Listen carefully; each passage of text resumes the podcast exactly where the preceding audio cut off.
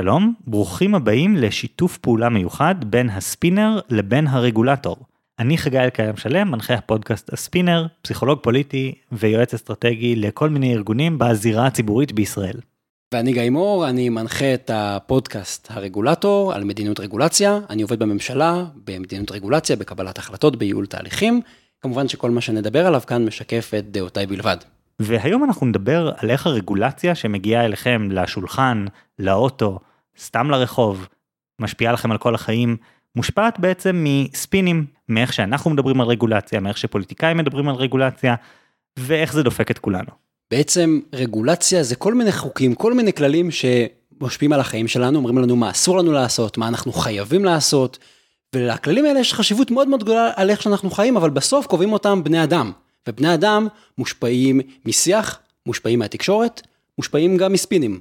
וספינים לצורך העניין, למי שלא מכיר, זה בעצם האופן שבו סוגיה פוליטית מסוימת מוצגת באופן ציבורי, כדי לייצר תגובה ציבורית מסוימת, כמו תמיכה, התנגדות, הצבעה וכן הלאה. זה בעצם איך שפוליטיקאים, כלי תקשורת, עמותות, כל מיני דברים כאלה, מנסים לעצב את דעת הקהל באמצעות התייחסות שונה למציאות. אז גיא, אני רוצה שנתחיל מלדבר על הרצוי והמצוי בתחום הזה של רגולציה. בוא נדמיין שנייה עולם אידיאלי. אתה עכשיו, יש לך שרביט קסמים, אתה בתור אחד האנשים שמבינים ברגולציה בהמון תחומים במדינת ישראל ובכלל, יכול עכשיו להחליט איך קובעים רגולציה במדינת ישראל. אתה מחליט על התהליך, ומעכשיו זה התהליך. איך היית רוצה שזה ייראה? אוקיי, וואו. אז אני אגיד קודם כל במשפט, שרגולציה זה עניין די מסובך, כי אנחנו מנסים לפתור סוגיות ובעיות ציבוריות די מורכבות. את הבעיות הפשוטות, או שהן לא מעניינות אותנו, או שמישהו אחר יפתור אותן. אז אנחנו רוצים להתעסק בסוגיות מאוד מאוד מורכבות, שיש להן השפעה גם על הרבה מאוד אנשים. אז כשאנחנו מבינים את זה, רגולציה, כדי לקבוע רגולציה טובה, אנחנו צריכים אה, להתעמק בה. אנחנו צריכים להבין טוב טוב את הבעיה, אנחנו צריכים לנתח אותה, ולהשתמש בנתונים, ולבחון כל מיני חלופות. וזה שיח מעמיק, ואפילו במידה מסוימת אה, משעמם.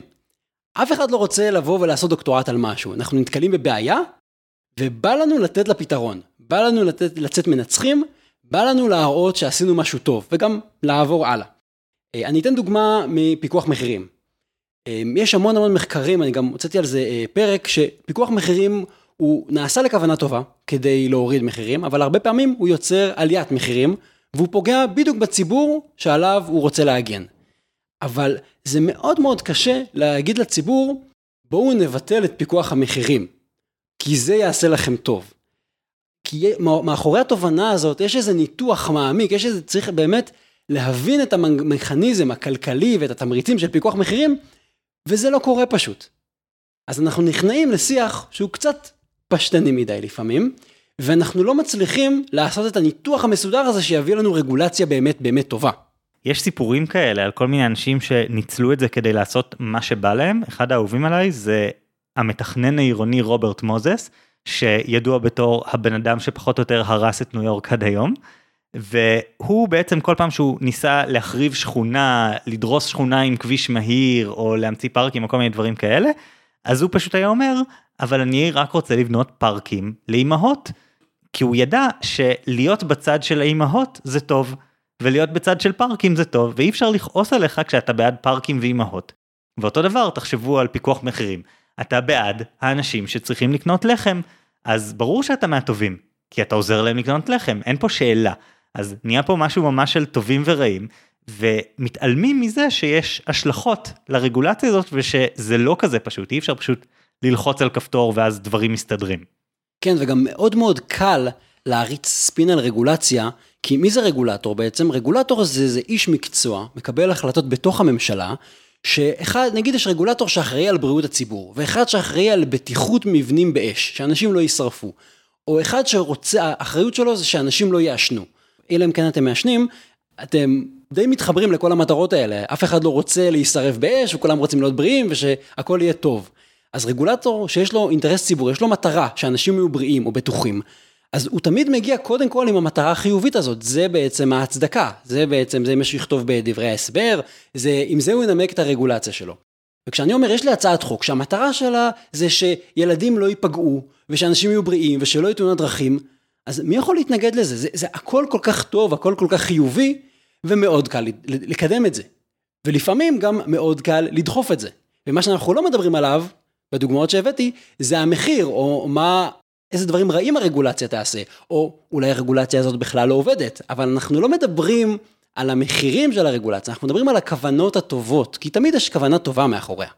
וזה לא שפוליטיקאים לא יודעים שהם נמצאים בתוך המלכודת הזאת. אני ישבתי עם פוליטיקאי די בכיר לפני שנתיים נראה לי, ודיברתי איתו על מחירי הדיור, ושאלתי אותו, תגיד, איך באמת היית מוריד את מחירי הדיור? מה אתה חושב שצריך לעשות? והוא אמר לי בפשטות, תקשיב, אני יודע שאין פתרונות קסם, זה עניין של לקצר את התהליכי תכנון, להפשיר קרקעות, כל מיני דברים כאלה, ואז עוד ארבע חמש שנים אולי נתחיל לראות את הירידה, אני מקווה, זה ממש מורכב. ושבועיים אחר כך, ראיתי את אותו פוליטיקאי אומר, יש לי תוכנית, ואם נלך לפי התוכנית הזאת, אז תוך שנה מחירי הדיור ירדו, וכל מיני פתרונות קסם כאלה. כלומר, בתוך החדר, פוליטיקאים, לפחות אלה שיודעים על מה הם מדברים, שזה לא הכלל הקבוע, הם מבינים שרגולציה זה מסובך, שאין פתרונות קסם. אבל אז הם צריכים לצאת לציבור, והם לא יכולים להגיד לציבור, תקשיבו, אולי תוך עשר שנים נוכל להוריד את מחירי הדיור. וצריך להגיד, זה לא רק פוליטיקאים. תחשבו על שר או חבר כנסת, אבל גם מנהל אגף באיזשהו משרד, איש מקצוע שזה עולם התוכן שלו. ואז מתחיל להיות מופעל עליו לחץ. זה יכול להיות כתבה, או תחקיר, או עיתונאי ששואל אותו, מה, מה קורה? למה אתם לא פותרים את הבעיה הזאת? זה יכול להיות בקשות חופש מידע, יכול להיות דוח מבקר, יכול להיות איזו עצומה או איזו עמותה שמתחילה להפעיל עליהם לחץ, והוא צריך למצוא פתרון לאיזושהי בעיה, אמיתית או בעיה מדומיינת. כרגע זה לא משנה. הוא יכול להגיד, תראו, זה סוג, זאת סוגיה מורכבת, ואנחנו צריכים ללמוד אותה, או שיגיד, הוא יגיד, תראו, אני, אני מבין את הסוגיה, אנחנו צריכים לעשות ככה וככה, אבל עם הסייגים האלה, ולא בטוח שאפשר, ויש פה סוגיות אכיפה, וזה מאוד מורכב, ואנחנו צריכים לראות מה עשו בעולם, הוא איבד כבר את השומע, המבקר הולך לפרסם עליו דוח, בעיתונות כבר יצא עליו התחקיר, זה, זה לא יעבוד, זאת אומרת, אנחנו לא בנויים לדבר ולעסוק בבעיות מורכבות, ולכן אנחנו הולכים לפתרונות פשטניים, ולפעמים אפילו לא מדברים על הבעיה וכמה שהיא מורכבת, אלא מיד קופצים לפתרון. כן, מה שואלים אנשים, אבל מה תעשה? ויש דבר כזה שנקרא הכשל הפוליטיקאי, שהולך בערך ככה. הפוליטיקאי רואה בעיה, צריך לעשות משהו. הנה משהו, בואו נעשה אותו. בלי לשאול מה זה המשהו הזה, ונראה לי שכל הפתרונות לבעיות הדיור שראינו בעשור האחרון, הם פתרונות בדיוק כאלה. זה פשוט ללכת לארגז הפתרונות, כאילו יש דבר כזה, להוריד איזה משהו, מע"מ אפס, מחיר למשתכן, ופשוט לקוות שזה יעבוד. בדיוק, בדיוק, ויש את השיח הזה, הוא מאוד מאוד מפותח כשמדברים על נושאים כלכליים, כי השיח התקציבי יותר מפותח מהשיח על רגולציה, אז הרבה פעמים אומרים, זה לא עוזר סתם לזרוק כסף על בעיה, זה לא אם תשים עוד כסף, אם אתה חשוב לך חינוך או בריאות או סביבה, תזרוק עוד כסף, עוד מאה מיליון שקל, פתאום ייפטר, לא, צריך לעשות את זה בצורה נכונה וחכמה, אז גם רגולציה, גם אם נגיד לאנשים, אל תעשו משהו, או אתם חייבים לעשות את זה, זה לא בדיוק ייפטר, אנשים הם יותר מדי מורכבים, הסיטואציה יותר מדי מורכבת. דיברנו על פיקוח מחירים, אז אני אתן עוד דוגמה. יש לנו פיקוח מחירים על לחם ועל כל מיני סוגים של לחם. עכשיו, יש סוגי לחם, לא ניכנס לזה עכשיו, כי שיח מסובך מדי לא תופס, אבל יש סוגי לחם שהפיקוח מחירים קבע מחיר כל כך נמוך, שפשוט הפסיקו לייצר אותו. אין את הלחם הזה, לא מייצרים אותו, לא הופכים אותו בישראל, לא מוכרים אותו בישראל, שזה נראה לי הפתרון הכי גרוע שיש, התוצאה הכי גרוע שיש. אף אחד לא מסוגל לבטל את הפיקוח מחירים הזה, כי אתה תבטל את פיקוח המחירים, אתה השתגעת, ולכו תסבירו שבגלל פיקוח מחירים אין לכם, זה לא משנה בכלל, זאת אומרת, עצם הפעולה תוקעת אותנו איפשהו, אז לפעמים זה דוחף אותנו לעשות דברים, ולפעמים השיח והספין ואיכשהו נתפס, דוחף אותנו ללא לעשות דברים, ולכאורה לבטל פיקוח מחירים זה הכי פשוט, לא צריך להתמודד עם קבוצות לחץ, ולא צריך לעשות שינוי מבני, ולא שום דבר, אבל אפילו את זה אנחנו לא מצליחים לעשות, בגלל איך שהדברים נתפסים, איך שהם נראים. יש אנשים שיודעים לנצל את זה דווקא בקטעים חיוביים, כלומר, הם מבינים שאם הם רוצים לקדם איזשהו רגולציה או ביטול רגולציה, אז אחת הדרכים הכי יעילות זה פשוט להמציא אויב. אני יודע שזאת בעיה שיש בהרבה קמפיינים, אני נתקלתי בזה במלא מלא קמפיינים שהייתי בהם, שאנחנו יושבים בישיבת צוות, ואז פתאום קולטים שרגע, אין, אין לנו אויב, אנחנו לא שונאים אף אחד, אף אחד לא שונא אותנו, אין פה משהו מעניין לתקשורת לסקר, ולכן אנחנו תקועים ולא מקבלים טראפיק וכל הדברים האלה. ובהרבה מקרים כאלה, אם אתה מצליח לאתר אויב כזה, לייצר איזשהו קו שבר של אנחנו והם, אז פתאום אפשר לקדם דברים, אפשר להציע משהו, אפשר לקדם רגולציה. אתה יכול להיות נגד הקבלנים, אתה יכול להיות נגד בעלי ההון, אתה יכול להיות נגד חברות הטבק, אבל עם כל כמה שאפשר לנצל את זה למטרות טובות, לפעמים, אני חושב שרוב הזמן זה הפוך, רוב הזמן זה בדיוק הולך למטרות רעות. תחשבו עכשיו על עניין המלט. אמיר פרץ רוצה להטיל מס היצף, נכון? על המלט, כדי להגן על התעשייה המקומית, ובעצם הוא אומר, אני בעד התעשייה המקומית, אבל המתנגדים שלו אומרים, אתה מנסה לדפוק את הצרכנים כדי לעזור לנשר, וכולם מתווכחים על מי הטובים ומי הרעים, ולא מדברים על האם אנחנו צריכים מס היצף, האם זה דבר טוב. כן, זה, זה השיח מיד הופך להיות פרסונלי. הדבר הכי טוב שאני יכול לעשות, כשאני עושה ספין על רגולציה, זה למצוא אויב, למצוא איש רע, ואז נהיה נגדו. כמובן זה שהוא רוצה להזיק לחקלאים, רוצה להזיק לאימהות הצעירות, והוא מסכן את ילדינו, כל מיני דברים כאלה. הדבר השני הכי טוב שאני יכול לעשות, זה למצוא מישהו ספציפי להיות בעדו. כי זה לא מספיק טוב להיות בעד יעילות, או בעד תחרותיות. זה, זה משעמם, זה מדולל. אני צריך להגיד, אני בעד זוגות צעירים. אני בעד האברכים. אני, זאת אומרת, זה חייב להיות פרסונלי. אם, זה לא כל כך פופולרי להגיד את זה, אבל סטלין אמר שמוות של בן אדם אחד זה טרגדיה, ומוות של מיליון איש זה סטטיסטיקה. עכשיו, בינינו, סטטיסטיקה זה משעמם. אז אף אחד לא מדבר על מיליון איש, או אף אחד לא מדבר על המשמעויות האמיתיות של היצף על יבוא מלט. אנחנו נדבר פרסונלית, ננסה לצייר תמונה של בן אדם, אחד או קבוצה של אנשים, שהם אפילו יהיו סטריאוטיפים, כי אז יש דרמה, אז יש צבע, ואז אפשר לקחת את השיח למקום שהוא מעניין, כי כלכלה זה משעמם, ורגולציה ובירוקרטיה ומילים ארוכות כאלה, זה לא, זה לא מחזיק מסך, אז צריך לעשות דרמה. יש אפקטים פסיכולוגיים שעומדים מאחורי זה, יש אפקט שנקרא אפקט הקורבן המזוהה, שארגוני סיוע הומניטרי, למשל, כשהם מנסים לגייס כסף, אז הם יגייסו הרבה יותר כסף אם הם ישימו פרצוף של ילד אחד שהם עוזרים לו, מאשר אם הם יגידו, עזרנו למיליון ילדים. הרבה יותר קל לייצר סימפתיה לאדם אחד, לדמות אחת, מאשר לקבוצה. אז זה דבר אחד, והדבר השני זה שרגולציה ומדיניות ציבורית ודברים כאלה, זה הרבה פעמים בסכומים ובמספרים שהם פשוט לא קרובים לחוויה האנושית. יש פרק שלם על זה בחוקי פרקינסון, ספר משנות ה-שישים, שמדבר על זה שאם אתה הולך לפרלמנט הבריטי, ואתה מסתכל על הדיונים של ועדת הכספים, אז אתה רואה שנגיד סעיף ראשון על סדר היום, להשקיע מאה מיליון פאונד בכור גרעיני. ואז הם, יש שם עשרים איש, והם מסתכלים אחד על השני, והם לא יודעים כל כך מה לעשות, כי הם לא מבינים בכור גרעיני, הם לא יודעים מה זה מאה או מאתיים מיליון פאונד, ואז בעצם הם, אחד מהם שואל מה לוחות זמנים, וסיימנו תוך עשר דקות, השארנו מאה מיליון פאונד. ואז הנושא הבא זה להשקיע אלף ושש מאות פאונד בסככת אופניים חדשה לפרלמנט. אז אומרים, רע, רגע, בזה אני מבין.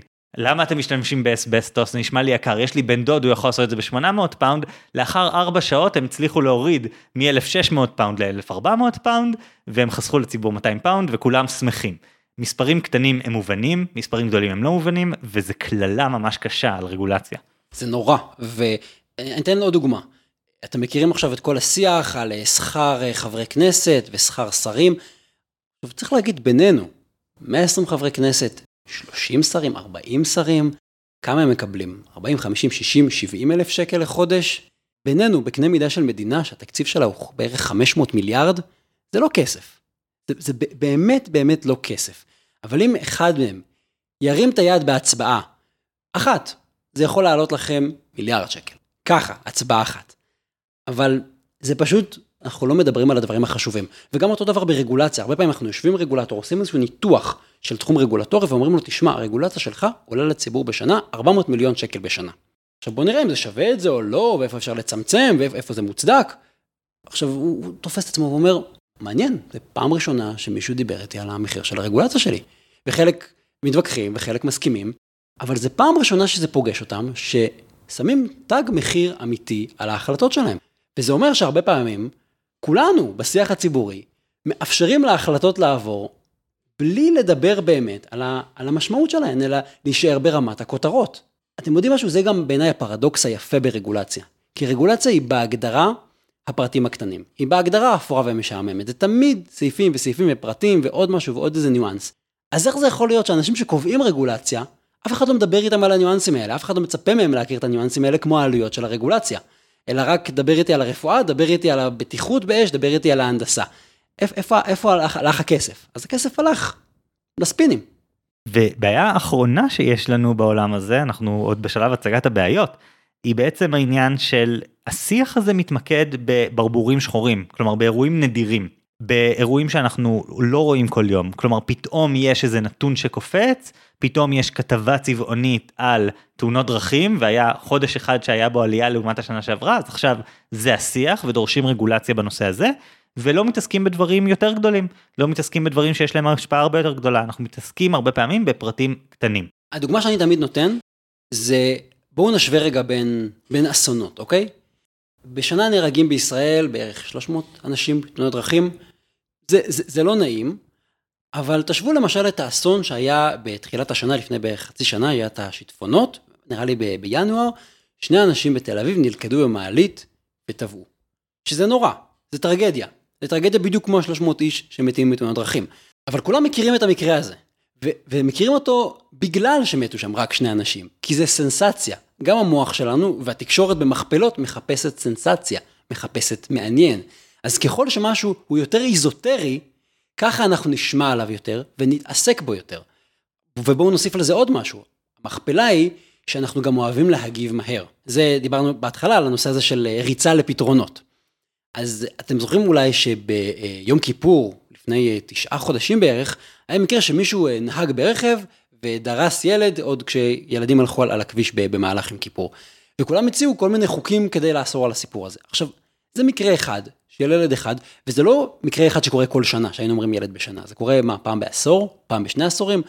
זאת אומרת, זה, זה אחד חלקי עשרים ילד בשנה. זה, זה שום דבר. כן, אנשים, יותר אנשים נהרגים ממכות חשמל, ממכות ברק בישראל. אבל אנחנו הולכים תמיד לאיזוטרי. כי זה מעניין, כי זה מיוחד. כי התקשורת כתבה על זה, התקשורת לא כותבת על, על אנשים שמתים כל הזמן משפעת, כי זה לא מעניין. אז אנחנו בעצמנו מעדיפים לטפל במה שלא חשוב, כי אפשר לספר על זה סיפור יותר טוב.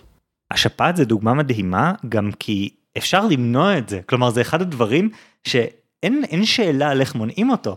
אם יתחסנו יותר אנשים, ימותו פחות אנשים, אנחנו יודעים את העלות, אנחנו יכולים לחמת את זה, ו... בזה לא מתמקדים כמו שמתמקדים במקרה בודד פה ושם. כלומר, העלות שיעלה לנו כמדינה להציל את הבן אדם האחד שפעם בחמישים שנה במהלך שיטפון התעקה במעלית, העלות הזאת יכולה להיות נורא גבוהה ולא להשיג הישג מספיק משמעותי. ולעומת זאת, העלות שתידרש כדי לחסן הרבה הרבה יותר אנשים בחיסון נגד שפעת, היא עלות הרבה יותר קטנה, שבוודאות תיתן לנו ערך, אנחנו יודעים את זה, אבל זה לא מעניין, זה, זה פשוט לא סיפור מעניין. מתי התחלנו לשים לב לשפעת? כשהתחלנו להשוות את השפעת לקורונה, זה הפעם הראשונה שבאמת דיברו על שפעת, חוץ מהכתבה האחת הזאת שעושים, בערך בכזה נובמבר-דצמבר, על חיסונים לשפעת, ש, שזה המקסימום תשומת לב ציבורית, שאנחנו יכולים לתת לדברים כאלה. כן, ושימו לב שאתם שומעים כל הזמן קריאות, לצריך לחוקק חוק נגד זה, וצריך להכריח את הציבור נגד זה, אף אחד לא מציע להכריח ולחייב אנשים להתחסן. עכשיו, אני לא אומר אם זה טוב או רע, ואם צריך לעשות את זה, אבל שימו לב, יש פה סיכון מאוד מאוד גדול, מאוד מאוד שכיח, כולנו מכירים אותו, אין פה איזה סוד, עם זאת, אף אחד לא מדבר עליו, זה לא ספין טוב. וכדוגמה אולי גם דווקא יותר קונקרטית למשהו שקרה ולא מדברים עליו, אז בערך כל שנה היו מתים בערך חמשת אלפים עד ששת אלפים איש מזיהום נרכש בבתי חולים. נכנסים לבית חולים, נימה רגל שבורה, וחוטפים זיהום, נדבקים בבית החולים, בית החולים בעצם גורם עליכם להיות חולים, ואתם חולים ויש אנשים שגם נפטרים מזה. אז בין חמשת אלפים עד ששת אלפים איש מתו מזה כל שנה בישראל, ובחמש שנים האחרונות, פלוס מינוס בקדנציה של ליצמן, צריכו להפחית את זה, לחתוך את זה בערך בחצי. זאת אומרת, הצלנו בערך שלושת אלפים איש בשנה. אף אחד לא מדבר על זה. זה פשוט לא מעניין, כי הם מתים כל הזמן. בואו נדבר על מישהו שנפל ממטוס לתוך אגם בוער וזה, זה אקשן. אחד, אז מה אם זה אחד? דווקא בגלל שזה אחד, דווקא בגלל שזה מיוחד, אז נדבר עליו. אז אנחנו לא מתעסקים בלפתור את הבעיות החשובות, וכשמישהו סוף סוף עושה את זה, שאני לא מבין אגב למה, תהיו בטוחים שאנחנו לא נותנים לו תמריץ לעשות את זה שוב. זה פשוט לא משתלם לו. אוקיי, אז אפיינו כמה בעיות עיקריות בשיח על רגולציה. אחת זה, אלוהים ישמור, הדברים האלה יכולים להיות משעממים. שתיים, השיח הרבה פעמים מדורדר לצריכים לעשות משהו. שלוש, הרבה פעמים אנחנו מרדדים את השיח לשיח של הטובים נגד הרעים ומוצאים אויב. וארבע, אנחנו מתמקדים בעיקר באירועים נדירים, ולא בשוטף שלפעמים הוא הרבה יותר משמעותי. אז בחלק הבא אנחנו נדבר על למה בכלל זה קורה.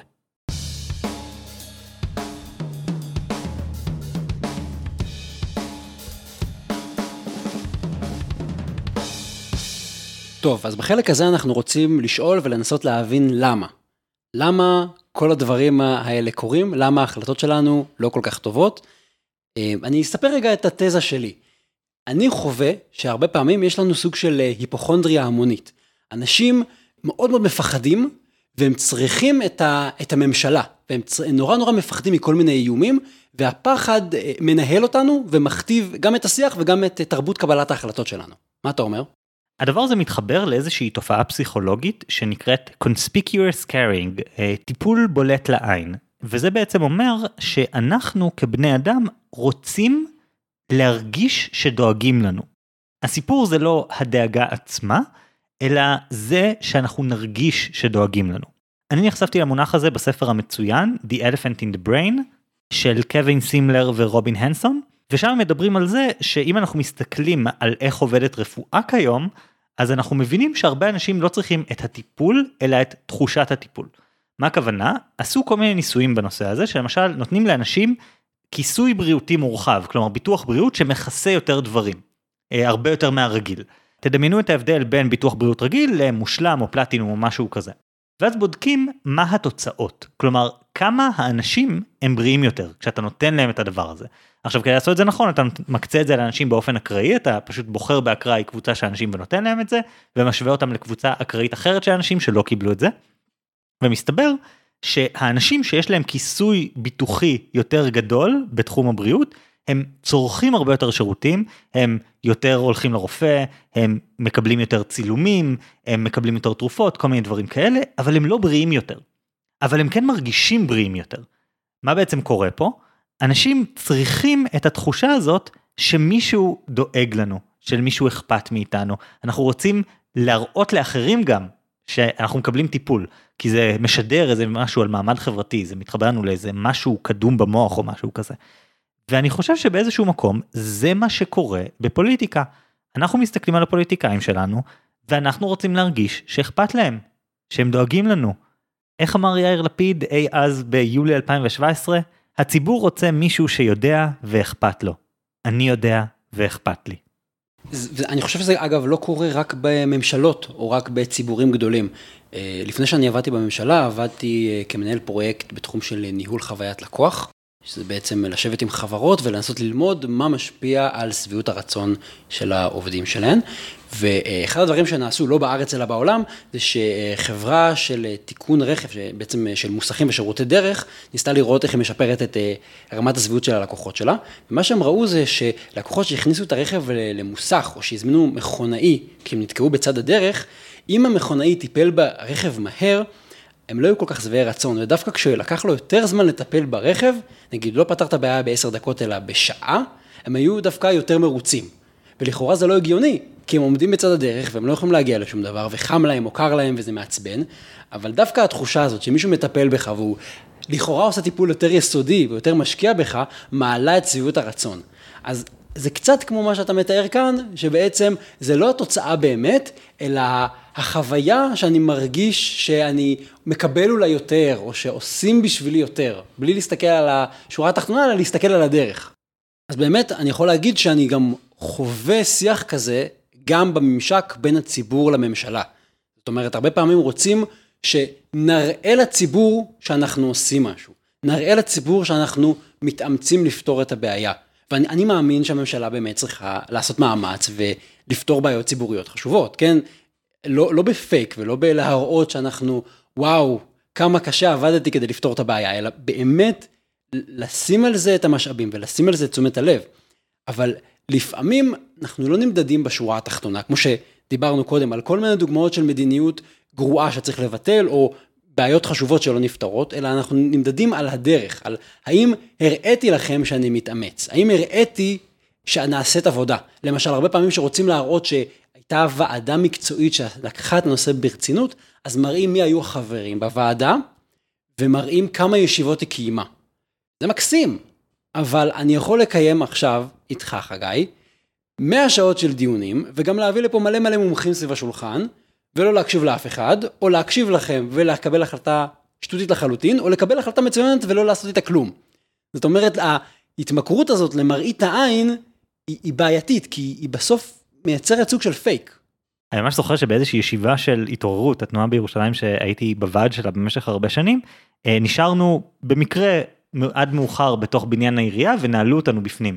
ואז הצטלמנו ליד הדלת הנעולה, ועשינו ממש תמונה כזאת, ואמרנו, עובדים בשבילכם עד השעות הקטנות של הלילה, והסיבה שנעלו אותנו בפנים זה שאנחנו חופרים, כאילו לא כי היינו סופר יעילים, אלא כי התחלנו מאוחר, כי אנחנו טיפה איחרנו, כי התחלנו באיזה תשע בערב מכל מיני סיבות, ואז ננעלנו, כי עשינו את זה בעירייה, במקום לעשות את זה בבית שמישהו, והעירייה נסגרת ב, לא יודע, עשר וחצי, אחת עשרה.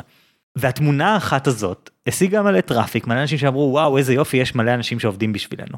עכשיו, התנועה הזאת משקיעה המון זמן בלעבוד בשביל אנשים, אבל התמונה האחת הזאת שמשדרת לאנשים, תראו איזה יופי, סגרו אותנו בתוך הבניין, היא הרבה יותר משמעותית. והמון פוליטיקאים מקומיים שאני עובד איתם, עד היום, מעלים פעם, פעמיים, שלוש פעמים בשבוע, תמונה מהישיבות שהם נמצאים בה, תמונה מהדיונים שהם נמצאים בה, כל מיני דברים כאלה, ואומרים, תראו כמה זמן אנחנו משקיעים בלפתור את הבעיות שלכם, גם כשהרבה פעמים אפשר פשוט להגיד לדרג המקצועי, תכינו תוכנית ואני אאשר אותה, ו...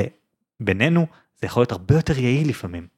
וגם צריך להגיד שרגולציה היא מקצוע, עולם תוכן מקצועי, זאת אומרת, מי שבסוף יעשה את עבודת כיתות הרגליים, זה הדרג המקצועי. והם אלה שצריכים עכשיו לשרוף שעות של עבודה. אז כל מה שאתה מתאר הוא, הוא, הוא נראה נהדר כשצריך לגזור את הסרטים, אבל לקבוע את התוכן, זה ממילא עושים האנשים שאתה כנראה אה, לא תורח לצלם. בעיניי אגב זה מתחבר לבעיה יותר גדולה, שזה קצת, אפשר לכנות את זה הבורות של כולנו, בטח הבורות של הציבור לגבי מה זה, מה זה באמת לייצר רגולציה טובה, ואיך לייצר רגולציה טובה. כי בעצם מה שאתה תיארת, אז אנחנו רצים למין קיצור דרך כזה. אם הוא עובד עד מאוחר, כנראה שהוא עובד ממש קשה. ואם הוא עובד ממש קשה, אז כנראה שהוא עושה עבודה טובה, או כנראה שאכפת לו ממני. אבל... מה זה, איך אני יכול לשפוט מה זה רגולציה טובה וממה היא בנויה? אז אני אתן את הדוגמה הקלאסית של רישיון, כי זו מילה שכולנו מכירים אותה, שדי ברור שאני צריך לפנות לממשלה ולהגיש בקשה ויבדקו אותה, ורק אז ייתנו לי או לא ייתנו לי את הרישיון. נכון, זו מילה מהז'רגון היומיומי שכולנו מכירים. ובאמת הרבה פעמים בדיונים בממשלה, שאומרים, זה סיכון גבוה, זה סיכון גבוה לבריאות הציבור, אנחנו חייבים רישיון. כי רישיון הוא סמל, לזה שאני נושא עבודה טובה, או לזה שאני מעניק תשומת לב וטיפול קפדני לסוגיה מסוימת. אם, אם זה רישיון, זה אומר שאולי זה ה-best practice, אולי זה מראה שאני באמת הולך מאוד מאוד רחוק כדי לעזור לציבור. רישיון הוא, הוא, הוא בכל מקרה, הוא, הוא סמל לזה שאני עושה את הדבר הנכון. אבל זה קצת יותר מורכב מזה. ופה אני רגע פותח סוגריים, ותשתדלו להיות איתי. אז... רישיון הוא בעצם כלי שאומר, אסור לך להיכנס לשוק, אסור לך לעשות את הפעילות המפוקחת, להקים עסק או לנהוג או כל דבר אחר, עד שהממשלה לא תגיד לך, בדקתי אותך ספציפית ולך באופן פרטני מותר. רק מהרגע הזה מותר לכם לעשות את, ה, את, את הפעולה הזאת. עכשיו רישיון יש לו בעיות. קודם כל כי הוא חוסם את הכניסה, אז הוא יכול להקטין את מספר השחקנים, נגיד הוא מקטין תחרות, רישוי עסקים עלול לגרום לזה שיהיו פחות עסקים ופחות מתחרים, וגם יש לו חיסרון לרישיון, הוא בודק אתכם רק בנקודת הפתיחה, רק בכניסה. נגיד אם אני עושה רישוי למוצר מסוים, אני אסתן את הרישיון למוצרים כשהם מוצאים מהמפעל. אבל אם אחר כך מישהו משתמש בהם בצורה מסוכנת, או המוצר נשבר, או מתגלה בו בעיה אחר כך, אני לא שם. רישיון הוא רק ב-day one. נראה לי שהדוגמה הכי מפורסמת לבעיות כאלה עם רישיון, זה פולקסווגן, שהמנועים של המכוניות שלהם תוכננו באופן ש... בזמן הבדיקה הם נכנסים למוד מיוחד, שבו במצב הזה הם פועלים אחרת מאיך שהם פועלים אשכרה על הכביש, כדי לעבור את המבחנים, ואז כשהם לא במבחן, כשלא בודקים האם הרכב כשיר לעלות על הכביש, אז הם במוד אחר לגמרי, שלא עומד בתקנים. והם חטפו על זה קנסות אדירים לפני כמה שנים, זה היה ממש שערורייה בינלאומית. כן, אבל זה מראה את דוגמת הקיצון של ניצול ציני של המנגנון הזה. תחשבו אבל אפילו על נהיגה. זה שאתם עושים טסט, בתיאוריה כל המנגנונים האלה הם בעצם רישיון לפני שאתם מותר לכם לנהוג, הם לא מחליפים את זה שאנחנו צריכים חוקי נהיגה, חוקי תעבורה אחר כך, נכון? זה שיש לנו טסטים זה לא אומר שאנחנו יכולים לסגור את משטרת התנועה. הדברים האלה משלימים, אנחנו צריכים גם אחר כך.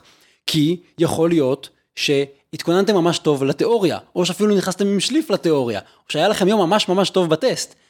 כל אלה לא רלוונטיים, כי אני גם לא יכול לבדוק כל במהלך הטסט. בטסט אני יכול לראות שאתם יודעים לשלוט ברכב, מכירים את חוקי התנועה, אבל אני גם לא יודע אם בעוד עשר שנים תנהגו ותשתו. אין, אין, אין פשוט קשר, המנגנון הזה לא יכול לבדוק, גם, גם אם אין איזה הסכם כזה מטורף כמו פולקסווגן, המנגנון הזה לא יכול לבדוק איך נתנהג בעתיד. אבל אנחנו מאוד מאוד אוהבים אותו. ואני רוצה לתאר דוגמה למקרה אמיתי, הוא כבר, זה כבר פורסם, אבל שבאמת ביקשו מאיתנו רישיונות, וזה היה חסר היגיון. בתהליך שהיה במשרד החקלאות, עלו דרישות של החקלאים, אבל של עוד גורמים, לזה שהסיטונאים שקונים מהם את הפירות והירקות, לפעמים פוגעים בהם, מנצלים את כוח השוק שלהם ופוגעים בחקלאים. כי החקלאים הם קטנים, והם גם יש המון המון חקלאים, וסיטונאים, יש מעט סיטונאים והם ממש גדולים. הדוגמה שעוזרת לחשוב על זה, זה אה, אה, גוליבר בארץ ליפות, אז יש מלא מלא מלא קטנים ומעט גדולים. וברור שלגדול יש יתרון במובן הזה, כי הם, יש להם יתרונות לגודל והם שחקנים יותר חזקים. ומה שבאו החקלאים ואמרו, וזה אגב מפורסם בדוח ריה, דוח של גיבוש רגולציה, הם באו ואמרו, אנחנו מבקשים שתחייבו את הסיטונאים ברישיון, והם יהיו חייבים לעמוד בתנאים כדי להיכנס לשוק ולהיות סיטונאים. וכולם מאוד מאוד התלהבו מזה, כי, כי רישיון זה אומר שאנחנו מפקחים עליהם, וזה אומר שאנחנו אה, אה, נראה להם מה זה, ואנחנו פותרים את הבעיה. ואני חשבתי על זה שנייה, ואמרתי להם, אבל, אבל אם יהיה רישיון, יהיה יותר קשה להיות סיטונאי. זה אומר שאולי יהיו סיטונאים שלא יעמדו בתנאים ויאלצו לצאת מהשוק, או יש מישהו שאולי מחר ירצה להיות סיטונאי או בעוד שנה, והוא לא יוכל להיכנס כי יש את דרישת הרישיון. אז בעצם אתם תגרמו לזה שיהיו פחות סיטונאים. בטח לא, בטח לא צריך לגרום לזה שיהיו יותר סיטונאים. זאת אומרת, אתם רק תחריפו את הבעיה שלכם. הרי האינטרס של חקלאי שהוא קטן, והוא, והוא, והוא, ויש הרבה חקלאים, זה שיתנהל מול יותר סיטונאים, שיהיה יותר תחרות עליו, אבל הוא בדיוק ביקש משהו שיביא לתוצאה ההפוכה. כי רישיון זה טוב. וגם, וזה, ופה הפואנטה של הבורות במידה מסוימת, אנחנו לא מכירים כלים רגולטוריים אחרים. זאת אומרת, אותו חקלאי, אותו נציג, לא יודע להגיד, אני רוצה לבקש ממך שתשתמש במנגנון רגולטורי כזה וכזה וכזה, כי בעיניי ככה הוא ייתן את התמריץ הנכון ויפתור את הבעיה. אין שיח כזה. אנחנו יודעים לבקש בגדול דבר אחד או שניים, רישיון או פיקוח מחירים, ובזה זה מתמצא. אז אנחנו זורקים פתרונות לאוויר, ואנחנו מקווים שהם או יעשו טוב או יגרמו לנו להרגיש טוב, ובאופן לא מפתיע, כשאנחנו זורקים פתרונות לאוויר על בעיות מורכבות, הן לא נפתרות. אחד הדברים שזה מזכיר לי, זה שלפני, מה זה היה, שנה, משהו כזה, היה את הסיפור של הסייעת שהרביצה לילד או משהו כזה, נכון? כרמל מעודה. ואחרי שהדבר הזה קרה, עלתה דרישה להכניס יותר מצלמות לגני ילדים. עכשיו, כרמל מעודה צולמה. כלומר, זה לא מקרי שתפסו אותה, תפסו אותה כי הייתה מצלמה. ו- וזה לא מנע ממנה לעשות את מה שהיא עשתה.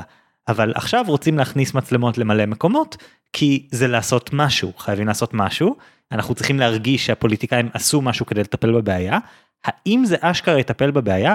אולי, אני, אני לא אומר שזה לא יטפל בבעיה, אבל לא הייתה את השאלה הזאת בכלל, השאלה הזאת לא הייתה על השולחן, פשוט אמרו, צריכים לעשות משהו, כי אם לא נעשה משהו, אז לא, יהיה, לא יעשה משהו, ואז אנחנו לא נרגיש שהממשלה עוסקת בזה. ואז בעצם פוליטיקאי שמבין את הדבר הזה, פשוט יעשה את, ה, את הטריק הכי זול שיש לו בארסנל, ויקים ועדה, שזה לעשות משהו הכי זול באיזשהו מקום, ולא בהכרח אם קרים זה משהו, אבל כולם ירגישו שדאגו להם, ואיזה יופי. אני הרבה הרבה מקרים מעדיף שיקימו ועדה, כי במקרה הגרוע, אולי לא יעשו שום דבר, ובמקרה הטוב, אולי ייכנס שכל לחדר, ידברו עם הציבור, ידברו עם המומחים, יעשו באמת חשיבה, ונצליח להגיע לפתרונות טובים. אני אתן לך עוד דוגמה. בארצות הברית יש, כמובן יש להם מסגורים קצת אחרים וכיבעונות קצת אחרים. ובארצות הברית יש שיח עכשיו מאוד מאוד רציני על עישון של בני נוער, של תיכוניסטים. בגדול, בהרבה מהמדינות בארצות הברית אסור למכור סיגריות למי שהוא עדיין לא בן שמונה עשרה, כמו, כמו בישראל. ובחלק מהמדינות מתחילים עכשיו, זה מתגלגל כזה, ממדינה למדינה למדינה, מתחילים לקבוע חוקים בתוך המדינה, שלהעלות את הרף. במקום שיהיה אסור למכור למי שעדיין לא מלאו לו שמונה עשרה, שאסור יהיה למכור סיגרות למי שעדיין לא מלאו ל-עשרים ואחת. ואז אתה חושב על זה רגע, ואתה אומר, רגע, אם המטרה היא שילדים ל-חמש עשרה, שש עשרה, שבע עשרה לא ישנו, אז החוק הנוכחי די מכסה את זה. מה עשו התלמידי קולג' המסכנים, שעכשיו אנחנו אוסרים עליהם לעשן, זה, זה פשוט, זה אפילו לא מכוון לאותה אוכלוסייה, זה פשוט לא רלוונטי. אבל הם כרגע בשיח של הגבלה על הגיל של צריכת סיגריות, והם הולכים לפתרון הזה. גם אם הפתרון פשוט לא קשור לבעיה, לא צריך להיות מומחה כדי להבין שאין פה קשר, אבל להפך, אף אחד לא מספיק מיומן בקבלת החלטות, כדי לשאול את השאלה הכי בסיסית, מה הבעיה, מה הפתרון, והאם יש קשר ביניהם. זה בעצם אומר שלציבור אין מושג איזה כלים יש בארגז הכלים של רגולטורים. אנחנו חושבים על הכלים של פיקוח מחירים, של רישיונות, של לשלוח מפקחים לכל מיני מקומות, כל מיני דברים כאלה, אבל אנחנו בכלל לא יודעים אם יש אופציה אחרת. ובכל תחום שאי פעם הייתי להיכנס אליו, כשעסקתי במדיניות ברשויות מקומיות ודברים כאלה, גיליתי שיש הרבה דברים שלא היה לי מושג על קיומם עד שנכנסתי לזה, ולך תסביר את זה לציבור עכשיו, שמה שצריך לעשות זה לפעמים קמפיין חינוכי, שזה נשמע כמו בזבוז כסף טהור, או משהו שנשמע דבילי כמו להזיז את הנקודה שבה אתה חותם על טופס, מתחתית הטופס למעלה של הטופס. כשיש לך פטיש, כל הבעיות נראות כמו מסמר, וזה אומר שכל בעיה שאנחנו רואים, אנחנו אומרים, איזה יופי, בואו נפקח על המחירים, בואו נוסיף מפקחים, בואו נעשה משהו ממרחב האפשרויות הזה, וזה מה שהפוליטיקאים ינסו לעשות, כי זה מה שהציבור מבקש מהם. נכון, וצריך גם להגיד, אני לא חושב שזה ריאלי, ולדעתי שנינו לא אומרים את זה, שכל אחד מהציבור, תשעה מיליון תושבים בישראל, ידע להכיר את כל הניואנסים ואת כל ארגז הכלים, ולהתאים בין פתרון לבעיה, ואיזה מנגנון יותר טוב, באיזה סיטואציה, אבל יש דברים קטנים שיכולים לשנות את השיח שלנו. ויש דברים שאני חושב אפשר לצפות מכל אחד ואחד מאיתנו לא, לא, לא לעשות. כרגע השיח שלנו הוא בעיקר מבוסס על פתרונות, ולא על איך הפתרון פותר את הבעיה, ולא על מה הפתרון יעשה, אלא פשוט על העשייה, כמו שאתה אומר. רק לעשות משהו, לעשות את האקט הזה, וזה גם מאוד מאוד קל לסקר את זה, וגם מאוד מאוד קל לדרג מקצועי או לדרג פוליטי, לעשות מה שאמרו לו, וזהו. כי אני לא נמדד על התוצאה של המדיניות. אני נמדד על זה שעשיתי משהו. ואז אתם תראו שהרבה פעמים תוכניות עבודה של משרדי ממשלה ברוח הזאת נאלצות להיות כתובות כמו לאמץ את מנגנון כך וכך, או להעביר את חוק כך וכך. ומשרדי ממשלה הרבה פעמים לא ימדדו לפי פתרון בעיה, הפחתת מספר התאונות, הגדלת מספר ה- הילדים שמצליחים לסיים תיכון. זאת אומרת, אנחנו נבחנים על, על תפוקות מאוד מאוד טכניות, ולא לתוצאות שבאמת משפרות חיים של אנשים. טוב, אז נראה לי שהדבר שנותרנו לעשות, זה להתחיל לדבר אולי טיפה על איך אפשר לתקן את זה.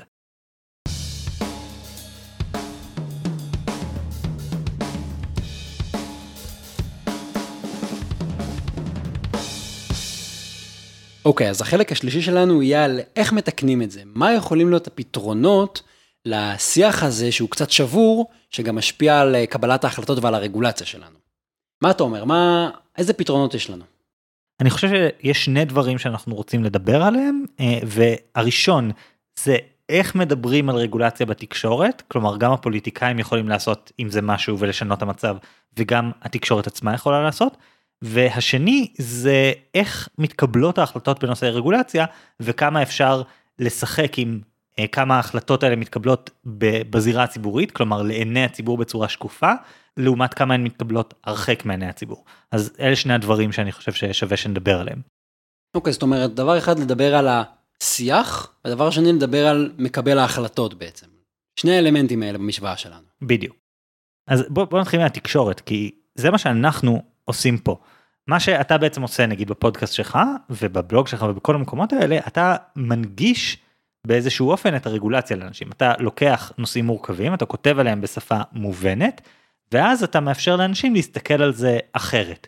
אתה בעצם מייצר תוכן שהופך אנשים לפחות בורים, לא טיפשים, פחות בורים לגבי איך רגולציה עובדת. הם יותר מבינים איך זה נראה. ו... אפשר לעשות את זה, אנחנו רואים עם השנים שיש יותר גופים שמסוגלים לייצר עניין ולספר בצורה מעניינת על דברים מורכבים ומסובכים.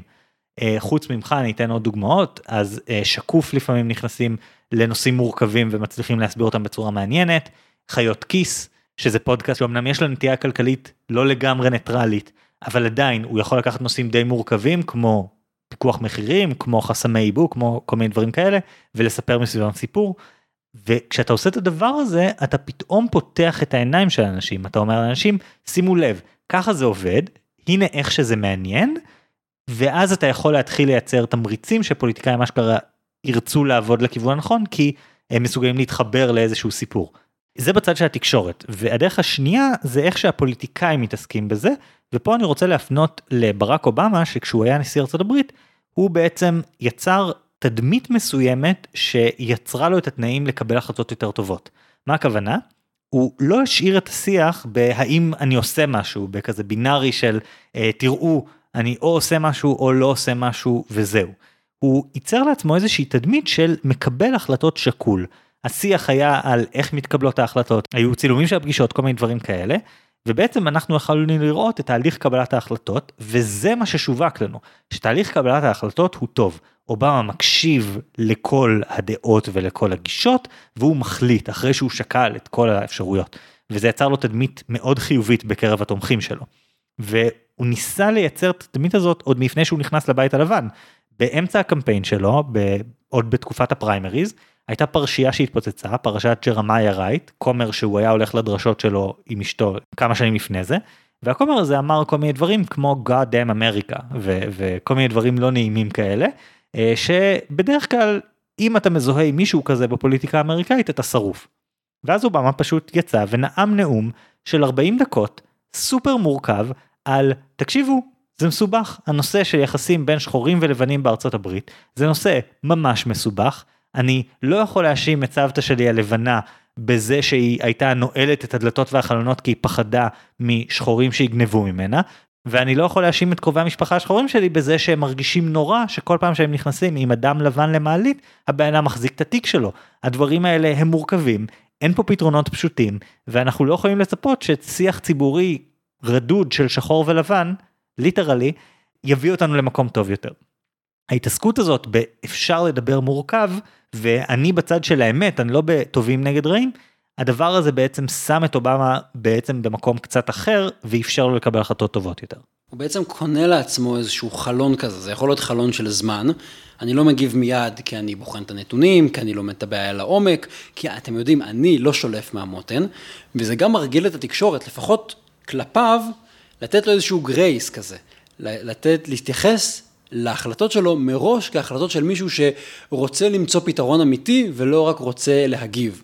אז אם מרגילים את התקשורת לאורך זמן, שזה דפוס העבודה שלי וזאת התדמית שלי, יכול להיות שגם הציפיות ממני יהיו לקבל החלטות בצורה יותר שקולה. אמרת פה משפט מפתח, העניין שאני לומד את הסוגיה, שזה דרך שפוליטיקאים בדרך כלל מורחים את התקשורת כשהיא שואלת אותם שאלות, אבל אם יצרת תדמית כמו שאובמה יצר, אז התקשורת יודעת שאתה לא מורח אותה. כלומר, אמצעי התקשורת, הכתבים ששואלים אותך שאלות, הם יודעים שזה נכון, ואז הם באמת נותנים לך איזשהו מרחב אפשרויות פה, שהם לא היו נותנים למישהו שידוע שהוא סתם מורח. כן, וזה אגב בניית תדמית שהיא הכי לא ספין, זאת אומרת, אגב, זה יכול להיות עם, עם כל דבר, כמו אם אתם פונים למשרד ממשלתי או לחברה, לבנק נגיד, אתם שולחים אימייל, ויגידו לכם, נבדוק את זה ונחזור אליך.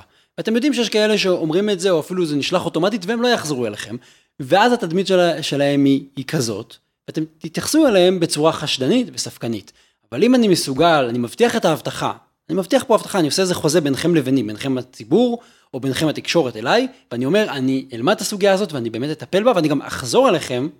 אם אני עושה את זה, ובאמת אני מקיים את זה, אני מרוויח את הקרדיביליות ואת הזמן בעתיד, במקרים אחרים, לבחון את זה לעומק. אני אתן דוגמה אחרת קצת, למקבל החלטות שלא שם את הדגש על התהליך, אבל שם את הדגש על מבחן התוצאה.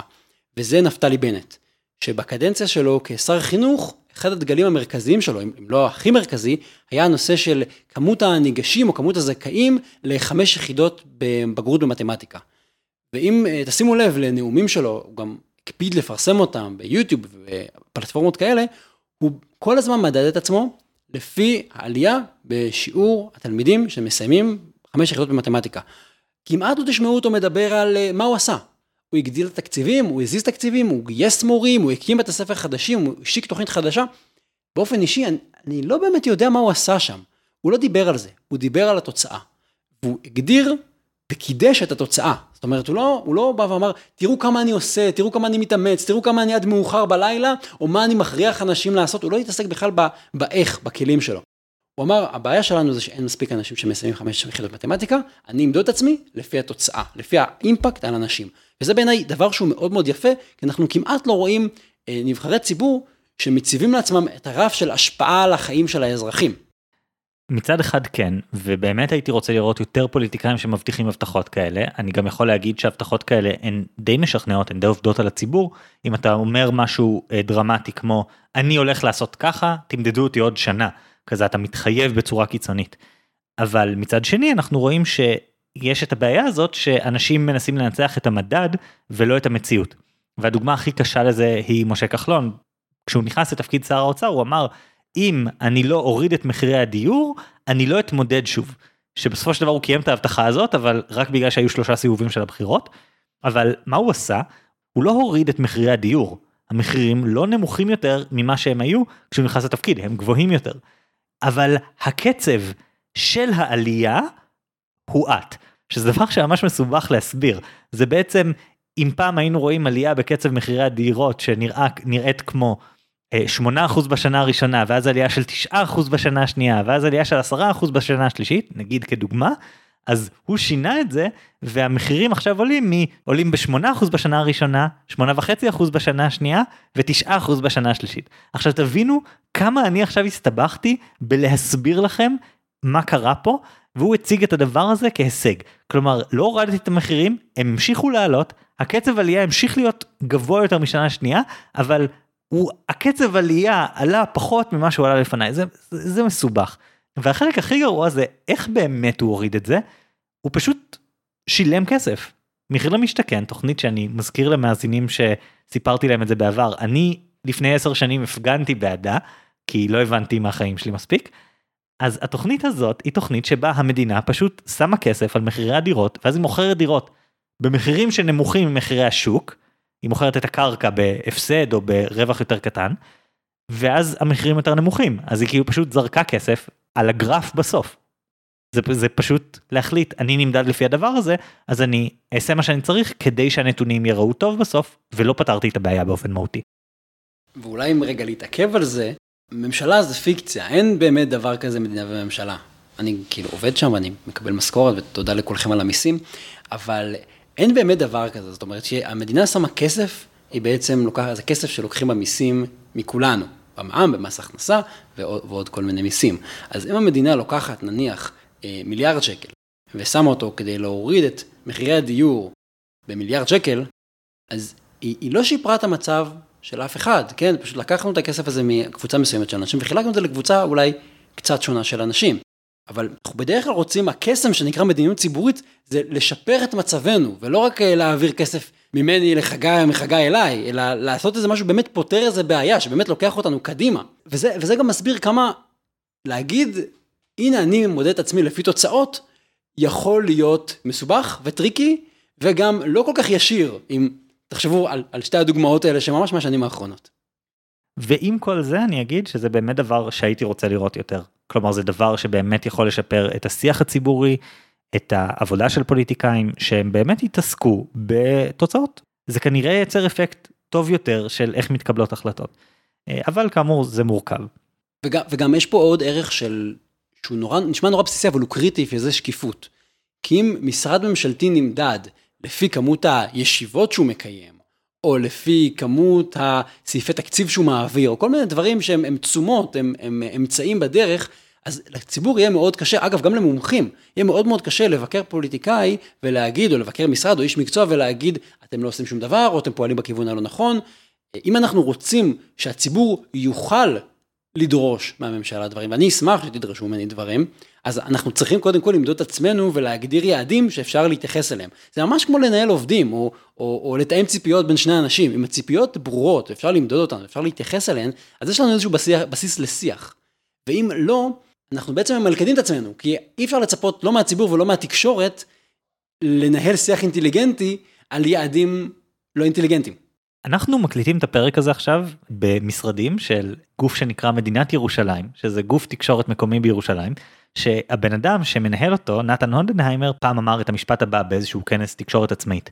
אין דבר כזה סיפורים לא מעניינים, יש אנשים שלא מצליחים לספר סיפור. על כל דבר אפשר לספר סיפור מעניין, ואם התקשורת תשתפר בלספר את הסיפורים האלה, כולנו נרוויח. ומה שאני חושב שהמסקנה פה, זה שהדברים האלה שדיברנו עליהם עכשיו הם נורא נורא קשים, אבל הם אפשריים. כישורים של סיפור סיפורים, של לקחת דברים מורכבים ולפרק אותם בצורה מעניינת. בוא, אני לפני שנה כתבתי כתבה של אלף וחמש מאות מילים או משהו כזה, על סטיות תקן בסקרים ודברים כאלה, וזו הייתה אחת הכתבות הכי נקראות באתר של שקוף באותה שנה. אפשר לעשות את זה, גם דברים שהימים אפשר להסביר בצורה מעניינת, ואם אנחנו נתייחס לציבור באופן שמכיר בזה, שוואלה, אפשר לספר לציבור גם דברים מורכבים, אז זה ישפר את כל המערכת, ויאפשר לנו לנהל שיח ענייני. זה אפשרי, זה קשה להעלה, אבל זה אפשרי. ואני חושב שגם אנחנו יכולים להשתפר מזה, אני יכול להגיד על הבלוג שלי, על הפודקאסט שלי, שאני לוקח סוגיות די משעממות, אף אחד לא טורח לדבר עליהן, או תהיה מלהיבות וזה מאיר את חיי, אבל אנשים נורמליים זה, זה, זה לא עושה להם את זה, והם לא בזה הם פותחים את הבוקר שלהם, אבל אפשר לתת סיפור מעניין, כשאתם אוהבים את מה שאתם עושים ואתם מבינים שזה חשוב, אז זה גם לבחור את מה לסקר, וגם את מי להביא, או איזה בדיוק סיפור לספר, האם כשקורה זה משהו נורא, אנחנו מביאים את הבן אדם שהיה שם ברחוב וראה את זה, כי הוא יודע לתאר לנו ויז'ואל, ואנחנו יודעים לצלם את הרחוב של התאונה, או אולי נעשה את זה, אבל נעשה את זה שתי שניות, ונביא מומחה שיכול לתאר את המגמה. למשל, כמה תאונות כאלה קורות כל שנה, או למה הן קורות יותר בשנה האחרונה, או לספר מה עשו בצרפת ובשוודיה ובארצות הברית, ולנהל שיח יותר אינטליגנטי. גם את זה אפשר לספר אחרת, ואפשר לשים לזה תמונות וויז'ואל. אפשר לספר את הסיפור הזה מעניין. צריך לרצות קצת להתאמץ ו- וללמוד לתת על זה ספין טוב, במובן החיובי של המילה. בדיוק, וזה דבר שממש שווה לעשות אותו, זאת מלאכה ש- שרצוי שנעשה אותה, ו- וזה הכוח הגדול של תקשורת עצמאית לדעתי, שיכולה לעשות את הדברים האלה, ובאמת יש לה הישגים מאוד יפים בשנים האחרונות, זה כמובן עדיין טיפה בים, אבל לשם אנחנו חותרים. אני רוצה לדבר גם על הנושא השני שלנו, על הפתרון השני שאנחנו מציעים, וזה איך מתקבלות ההחלטות. ובעצם יש פה שני פתרונות, יש פתרון אחד של להרחיק את ההחלטות מהעין הציבורית, ויש את הפתרון של דווקא לקרב ולייצר שיתוף ציבור, שכל אחד מהם יש לו את היתרונות והחסרונות שלו. אז אני אהיה המעודד של להרחיק את ההחלטות, ואז אני חושב שאתה תהיה המעודד של איך לשתף ציבור. אז בהקשר של להרחיק את ההחלטות, הדוגמה שאני הכי אוהב, זה הדוגמה של איך נכתבה החוקה האמריקאית. כי החוקה האמריקאית נכתבה די במקרה, כלומר זה לא הייתה תוכנית מדויקת של בוא עכשיו נכתוב חוקה, ארצות הברית במשך עשר שנים או משהו כזה, שלוש עשרה שנה, הייתה מאוגדת כקונפדרציה, בעצם גוף שמאחד ומגבש כמה מדינות, אבל בצורה הרבה פחות ריכוזית ממה שאנחנו מכירים כיום.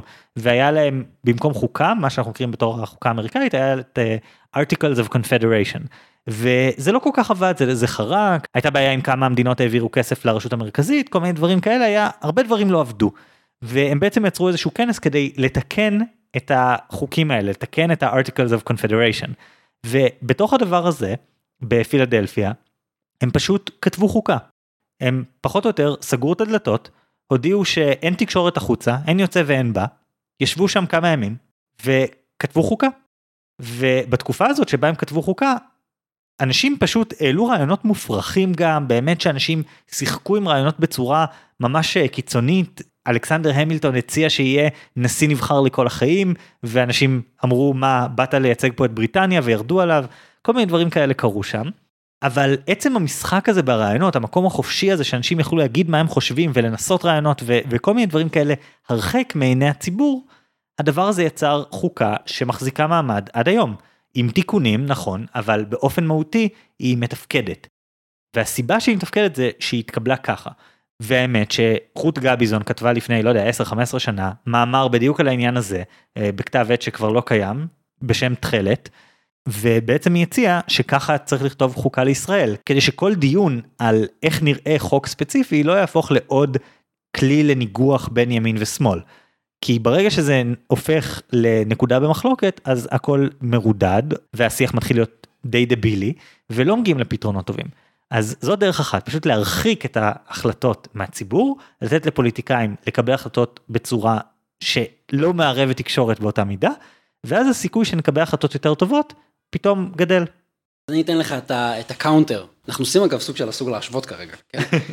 שיתוף ציבור זה חשוב, אבל בוא נתחיל רגע בטענה שלך, שצריך להרחיק את מקבלי ההחלטות מהציבור. אתה חושב שהרבה אנשים שוכחים, שמקבלי ההחלטות, רובם, ברוב הזמן, מאוד מאוד רחוקים מהציבור, ואני בכלל לא מדבר על חברי הכנסת והשרים, אני מדבר על הדרג המקצועי, הדרג הלא נבחר, אנשים שאתם לא יודעים איך קוראים להם, אבל יש בממשלה שישים שבעים אלף עובדים, אם מכניסים גם את החברות הממשלתיות ואת הרשויות המקומיות, אנחנו מדברים על בערך שש מאות אלף אנשים, אתם לא מכירים אותם, חוץ מ, אתם יודעים, רון חולדאי וכאלה, שהוא גם, הוא כמו שר, והוא גם נבחר, רוב האנשים שמקבלים להחלטות, או מבשלים אותם, שהם מניעים את המכונה הגדולה הזאת של מגזר ציבורי, הם אנונימים במובן כזה או אחר. והם באמת לא פוגשים את הציבור, או יכולים לא לפגוש את הציבור. הם נבחרים במכרז, הם ממונים, הם לא נבחרים דמוקרטית, והרבה פעמים יש להם בתפקיד, ואין הגבלת זמן לתפקיד שלהם. הם בחירים יש, אבל לא, לא צריכים לעמוד לבחירה ציבורית. ועל פניו, הם מאוד מאוד מחויבים למשרד שלהם, ולמטרות, ולאינטרס הציבורי, והם לא רואים את הציבור, ואם מישהו יגיד לו, תשמע, אני לא מרוצה מה שאתה עושה, הוא יגיד, בסדר, אבל אני לא נבחרתי על ידך, והמחויבות שלי היא לרעיון יותר גדול, או למקצוע שלי, אני מהנדס, אני טוקסיקולוג, אני, אה, אני אה, רוקח, דברים כאלה. אז בהגדרה אני חושב שצריך לזכור שהרבה מאוד מההחלטות המקצועיות ברגולציה, ממילא מגובשות, ואפילו מתקבלות באופן סופי, על ידי אנשים שהזיקה שלהם לציבור הבסיסית, המבנית, היא הרבה הרבה הרבה יותר רחוקה. זה לא אומר שהם אנשים רעים, זה לא אומר שהם מנותקים, אבל האופן שבו הם נבחרים והאופן שבו הציבור מסתכל עליהם, עובדה שאנחנו לא מדברים עליהם אף פעם, כי הם, הם בלתי נראים בעינינו, אתם לא יודעים עם מי אני יושב במשרד, או בקומה שלי, וזה חלק ניכר מהסיפור, זאת אומרת, אני, אני אתן לך קצת קאונטרים, רות גביזון אמרת, דפנה ברק ארז, שהיום היא שופטת בבית המשפט העליון, פרסמה מאמרים על זה שבמדינה המנהלית, המדינה שהרבה מהכללים לא, לא נקבעים בכנסת, אלא על ידי הממשלה, יש לנו איזשהו משבר, איזשהו דפציט דמוקרטי, כי מי שקובע את הכללים, הם לא חברי הכנסת שבחרנו אותם. אגב, גם את השרים אנחנו במידה מסוימת בוחרים באופן עקיף, הם, אנחנו לא מצביעים אליהם בקלפי. יש בעיות כאשר הממשלה לא רואה את הציבור. זה יכול להיות בהיבט של האם אני משרת אותך, האם אני מרגיש מחויב אליך, האם אני משרת ציבור או שבאתי לעבוד ואני לא עובד אצלך, אבל גם קצת ניתוק מהשטח. תחשבו אם לפני סשן קבלת החלטות, היינו, לפני איזה מרתון כזה, היינו יוצאים לשטח ורואים מה קורה. היינו רואים מפעל אחד ולהבין איפה יכולות להיות תאונות. או היינו הולכים למפרץ חיפה ורוצים לראות את המרחק בין מפעלים לבין הבתים של אנשים גרים בהם. כמה החיבור הבלתי אמצעי לאנשים, לסוגיות, לשטח, הוא יכול להיות מאוד מאוד חשוב. וצריך להגיד שגם בנושא של החוקה האמריקאית, אז המילטון, מדיסון וג'ון ג'יי, הרגישו צורך לכתוב ולפרסם מאמרים בעיתונות, שבסוף יחדו אותם ביחד וקראו להם הפדרליסט, כדי לשכנע את הציבור, ואני חושב אגב שהכתיבה והצורך לכתוב, הצורך להתנסח ולהסביר, גם מחדדת אותך ומדייקת אותך. לא רק שבתקשורת הזאת אתה מקבל נתונים, ולא רק שבתקשורת הזאת אתה נכנס לנעליים של אחרים ואתה זוכר אותם, זה גם מדייק לעצמך ומחדד לעצמך את המחשבות, ומניח אותך במקום יותר טוב ויותר בשל. האמת שבכל מיני ארגונים שהייתי בוועדים שלהם, הייתה מוסכמה כזאת, שהוועד מתווכח כמה שצריך בתוך החדר, אבל ברגע שההחלטה יוצאת החוצה, אנחנו מתקשרים אותה ביחד. אנחנו לא חושפים לציבור את אי ההסכמות, כדי שזה לא יהפוך לפוליטי. ואני חושב שלזה אני מתכוון. אני לא חושב שההחלטות צריכות להתקבל הרחק מעיני הציבור בקרה של חוסר שקיפות, אבל אני חושב שיש ערך בהחלטות גדולות במיוחד, משמעותיות במיוחד, להציג את התוצר הסופי, ולהתווכח עליו כמה שצריך בפנים, אבל להגיד, מהרגע שהוא יוצא החוצה, אנחנו כולנו בעדו. כשאני חושב על חוקה, אני חושב על דבר נורא גדול, שאין ברירה, אלא שיהיה מאחוריו קונצנזוס ציבורי. אם לא יהיה קונצנזוס, זה משבר דמוקרטי בפוטנציאל.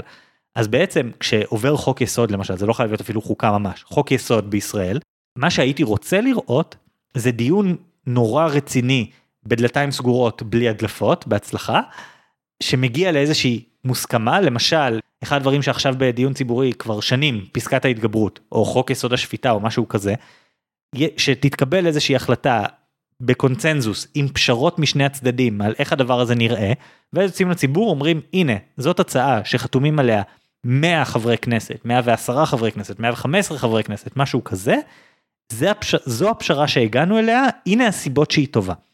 אני חושב שזה הכוונה, אתה לא רוצה לחשוף אנשים למחלוקות לפעמים, אתה לא רוצה להסביר להם מי היה באיזה צד, כי ההתנגחות הזאת חוזרת לאנחנו והם קדמוני לא מועיל כזה, וזו הכוונה שלי.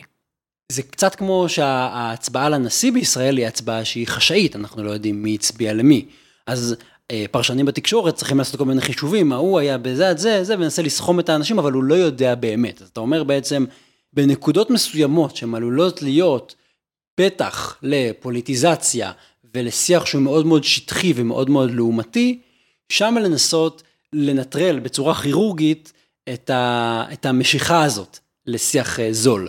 והדוגמה שהנשיא היא דוגמה מאוד טובה, כי שים לב שלפחות בכל הסבבים האחרונים אה, שהיו לנו, אחרי שירדו המתחרים, כלומר אחרי שהיה ברור מי מוביל בסיבוב הראשון, אז הרבה פעמים המועמד השני שהגיע למקום השני, פרש כדי שתהיה הצבעה של מאה פלוס חברי כנסת בעד הנשיא, כדי לשדר, הנה זה הבן אדם שניצח בתחרות הפוליטית, אבל עכשיו שהוא ניצח רק להבהיר כולנו בעדו. יש בזה איזשהו ערך שזה נורא זר לנו לאיך שהפוליטיקה הישראלית מתנהלת, אבל יש לזה המון המון כוח, ואני חושב שבהחלטות גדולות ומשמעותיות, בטח דברים כמו חוקי יסוד, זה נורא קריטי, ש, שיהיה את הקונצנזוס הזה, שיהיו דברים שינסו לרחף טיפה מעל המחלוקת הפוליטית הבסיסית. כן, בואו נחזור רגע לרגולציה, כי ברגולציה זה הרבה מאוד החלטות קטנות ומשעממות. אני חושב שאתגר שהוא כן קיים בכל תהליך קבלת החלטות, אבל בטח כשמדברים על ציבור ועל שיתוף ציבור, ותמיד שואלים אותי על זה, זה מה נעשה עם הלוביסטים? כי ברגע שאני פותח את הדלת ומוכן לשמוע אנשים, אז הראשונים שיגיעו זה אלה שיודעים להגיע מהר והם עובדים בזה. ולוביסטים אגב לא חייב להיות מישהו שהוא עובד בחברת לובינג, זה גם עמותות שמקדמות אג'נדה מסוימת, אני לא נכנס טוב או רע, טוב או רע נבדוק כל החלטה, וגם מישהו שיש לו עניין אישי בסיפור הזה, אתה רוצה, אם אתה רוצה לפקח עליי ולהטיל עכשיו רגולציה לפודקאסטים, אז יכול להיות שאני אלך לשר הרלוונטי, ואנסה לשכנע אותו למה זה רעיון לא כל כך טוב. אז במובן הזה אפשר להתייחס עליי כמו לוביסט, כי יש לי עניין אישי בסיפור הזה, ואני מנסה לקדם את המדיניות. אז פה אני חושב שהתשובה היא שצריך לעשות שיתוף ציבור כמו שצריך. זאת אומרת, קודם כל, לתת הזדמנות לאנשים להגיע, במיוחד לאנשים שלא יגיעו, שזה הציבור הרחב, וזה כל מיני קבוצות שאין להם זמן. למשל, אם אתם רוצים לעשות שיתוף ציבור עם הורים על מערכת החינוך, הדבר הכי גרוע שתעשו, זה שתעשו את זה ביום שני, בשעה תשע בבוקר, כי הם עובדים בזמן הזה.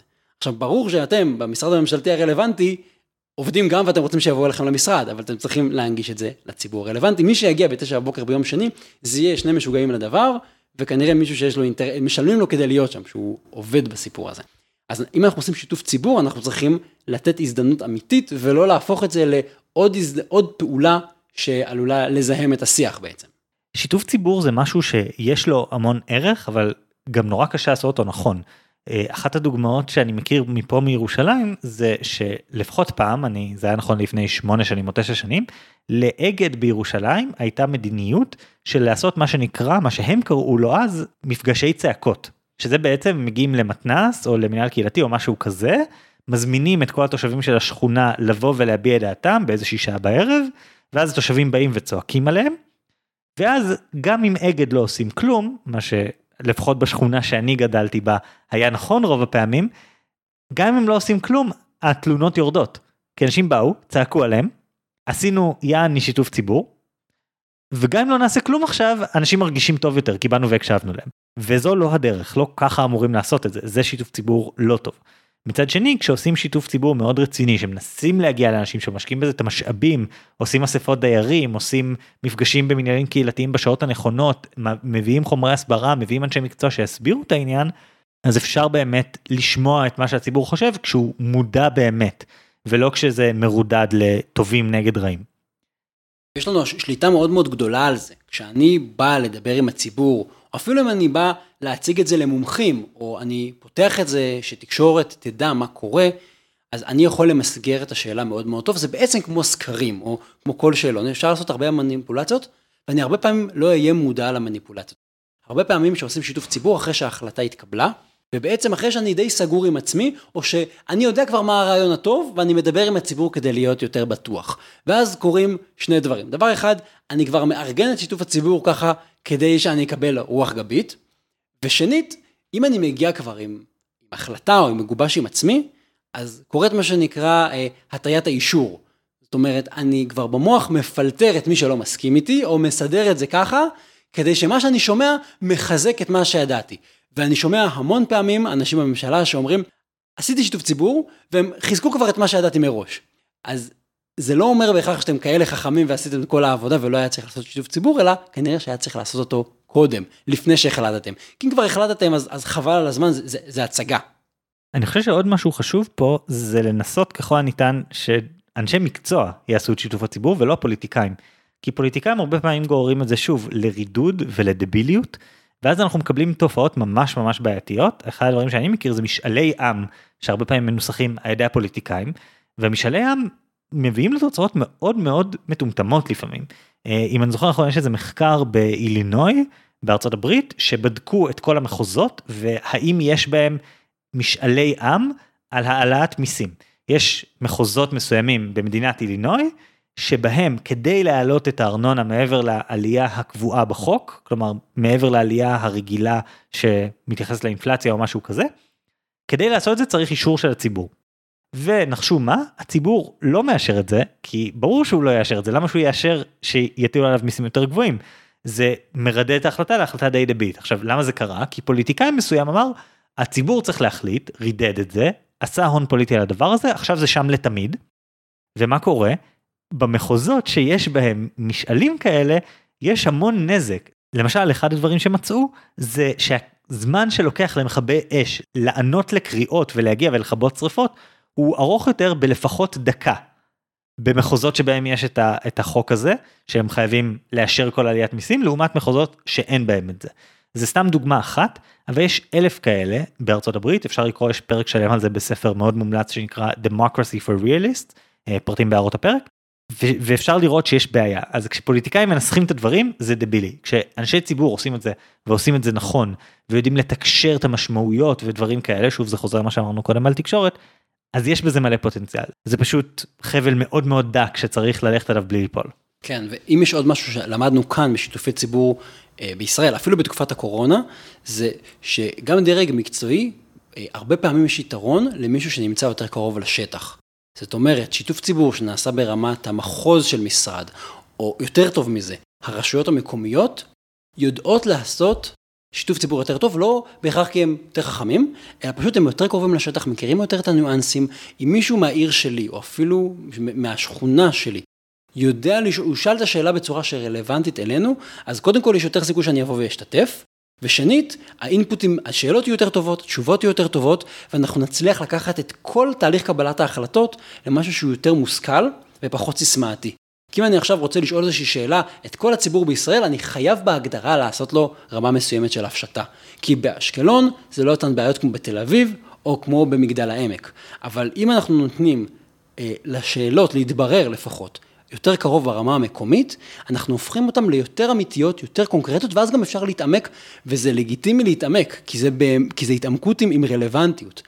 ואז אנחנו מרוויחים איזשהו מתחם כזה, איזה שדה, לנהל שיח מעמיק, אבל שהוא מעמיק לא באופן תיאורטי, ולא של מומחים, אלא הוא מעמיק והוא נוגע לי בחיים האמיתיים, ואנשים באים, אנחנו רואים את זה, אנשים מגיעים, משתתפים בשיתופי ציבור כאלה, ואנחנו מקבלים אינפוטים טובים שאפשר לעבוד איתם. מה שלפעמים ברמה הלאומית, אנחנו מפספסים, ואז אני כמקבל החלטות לא נתרם משיתוף הציבור כמו שהיינו רוצים, ובעצם השיח הוא פחות טוב. ובעצם עכשיו שאני חושב על זה, מה שבעצם שיתוף ציבור עושה, זה שהוא מסוגל לעקוף את הרידוד של התקשורת. כלומר, זאת דרך אחת לבוא ולהגיד, בואו אנחנו נדבר ישירות עם הציבור, בפורמט שמאפשר שיח ארוך יותר, וככה הציבור ידע באמת במה מדובר, ויהיה יותר קל למשוך את זה הרחק מהטובים רעים הקלאסי. זה עדיין קשה, אבל זה בהחלט נשמע כמו עוד פתרון. כן, אני, אני חושב שיש, הייתה לבנת ביניים. הלבנת ביניים הייתה עצומות. זו תופעה שלשמחתי נחלשת בשנים האחרונות, אבל ב, לא יודע, חמש עשרה עשרים שנה האחרונות, זה אופנה כזאת, משהו לא בסדר, כותבים עצומה, אחר כך יש גם אתרי אינטרנט שהופכים את זה למאוד מאוד קל, וכמובן עצומה, אני סתם כותב עצומה בחלל הריק, אולי אף אחד לא מגיש אותה, אבל עצומה היא בהגדרה, מישהו כבר כתב, ניסח את המניפסט, בדרך כלל הוא מאוד מאוד לעומתי, אנחנו נגד משהו, או בעד משהו, ונגד הרעים, ומה, כל מה שאני יכול לעשות בתור ציבור, גם אני, אגב, מומחה מהאקדמיה, או מומחה מהפרקטיקה, זה להוסיף את השם שלי. סטו, אני לא באמת יכול לתרום תרומה איכותית, וגם זה אין שום העמקה של השיח, כי מה שהבן אדם שפתח את העצומה כתב, בין אם זה עשרים מילים, או שלוש מאות מילים, ככה זה נשאר, וזה, אם ישלחו את זה למישהו בממשלה, בזה זה נשאר.